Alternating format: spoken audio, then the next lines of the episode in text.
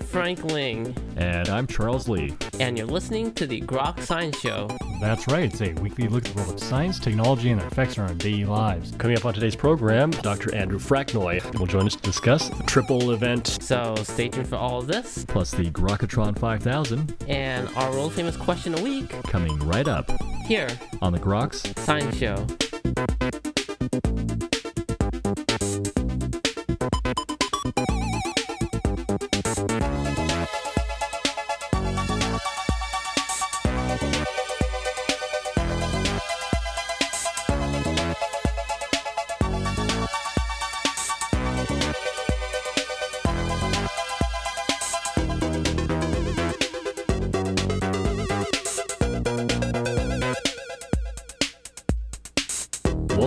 Science Show. Well, coming up soon on Wednesday morning, uh, residents of North America, and particularly those on the West Coast, will experience a rare triple event in the sky. And joining us today to discuss this uh, event is is uh, Dr. Andrew Fraknoi. Uh, Dr. Fraknoi is the emeritus chair of the astronomy department at Foothill College. He currently teaches at the University of San Francisco and San Francisco State University. And joining us back again on the Groks Science Show to talk about this uh, pretty fascinating triple event. And Dr. Fraknoi, I want to thank you very much uh, for joining us back on the Groks Science Show.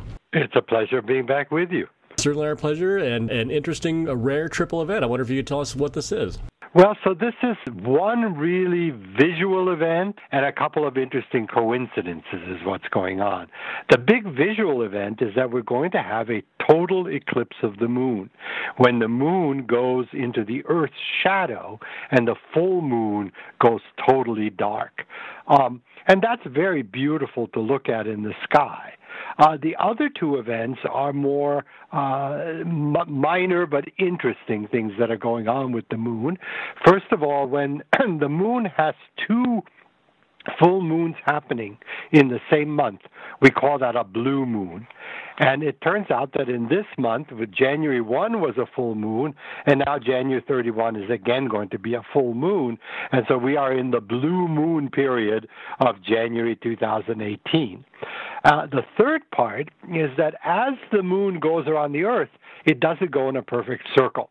It's kind of an ellipse shaped orbit, and sometimes the moon is a little closer to us, and sometimes it's a little further away.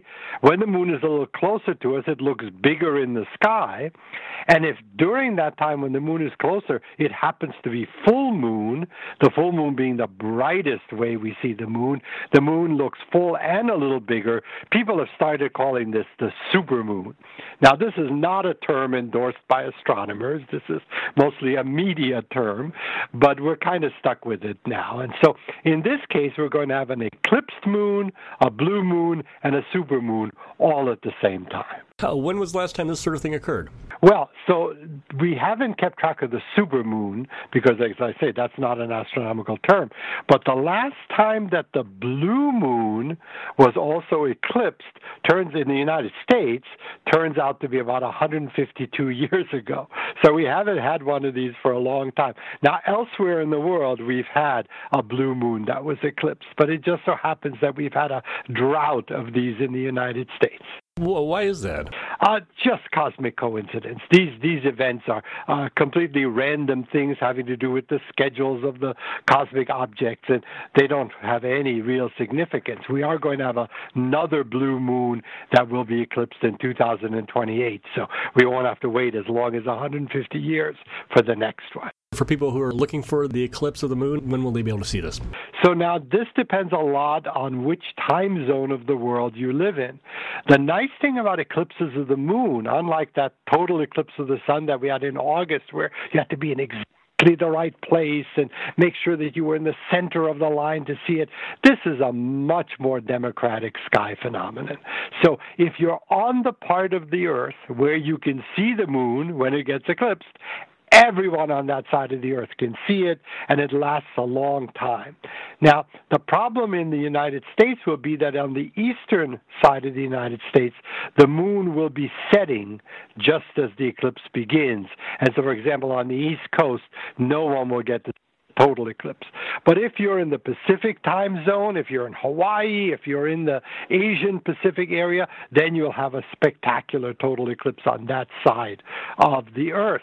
And just to give some times for people to think about on the Pacific coast of the United States, the total eclipse begins at 4:52 a.m.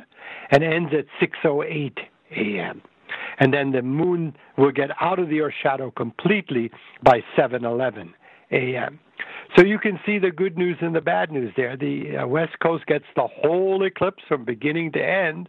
The bad news is you have to get up very early Wednesday morning, which is a work day, and devote your, your sleep time to astronomy price to pay, I think, for uh, that's right. Uh, and still time, I guess, uh, if you're on the East Coast, to book your flight uh, across the coast here. so, so what does the moon look like? So here's the the sequence of events that people should look for. Um, the Earth's shadow is a big, deep shadow in space. We don't usually see it because the shadow is black and space is black. But when the Earth's shadow falls on the full moon, you begin to see a round, dark area move slowly across the moon, and this takes almost an hour uh, this time to happen.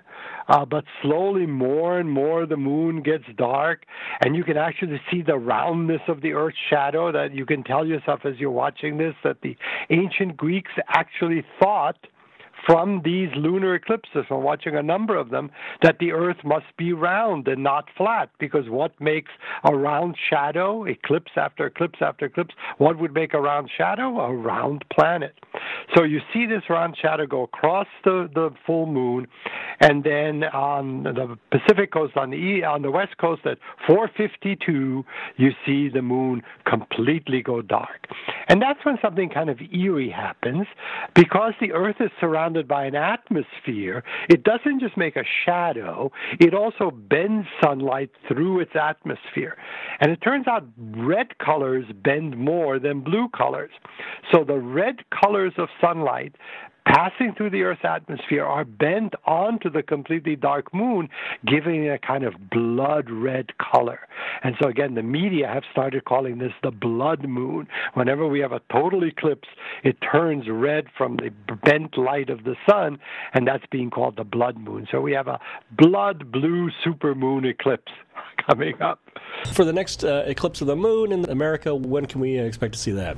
So there will be another total eclipse of the moon in January 2019. So uh, total eclipses of the moon are not rare uh, because they do happen to half the world. So there's a lot of places that get to see them each time. Uh, it's very different from the uh, eclipses of the sun, which in any given part of the earth may not repeat for a hundred or a couple of hundred years.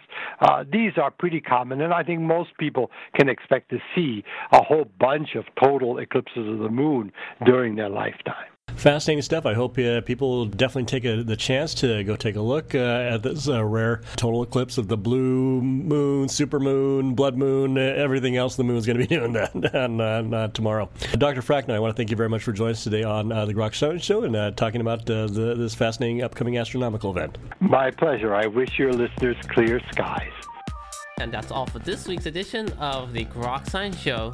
Make sure you tune in next week for more from the world of science and technology. If you'd like to contact us here, you can email us at science at groks.net. For Groks Science, I'm Frank Ling. And I'm Charles Lee. Make sure you also see us on the web at www.groks.net. Have a great afternoon and keep on grokking.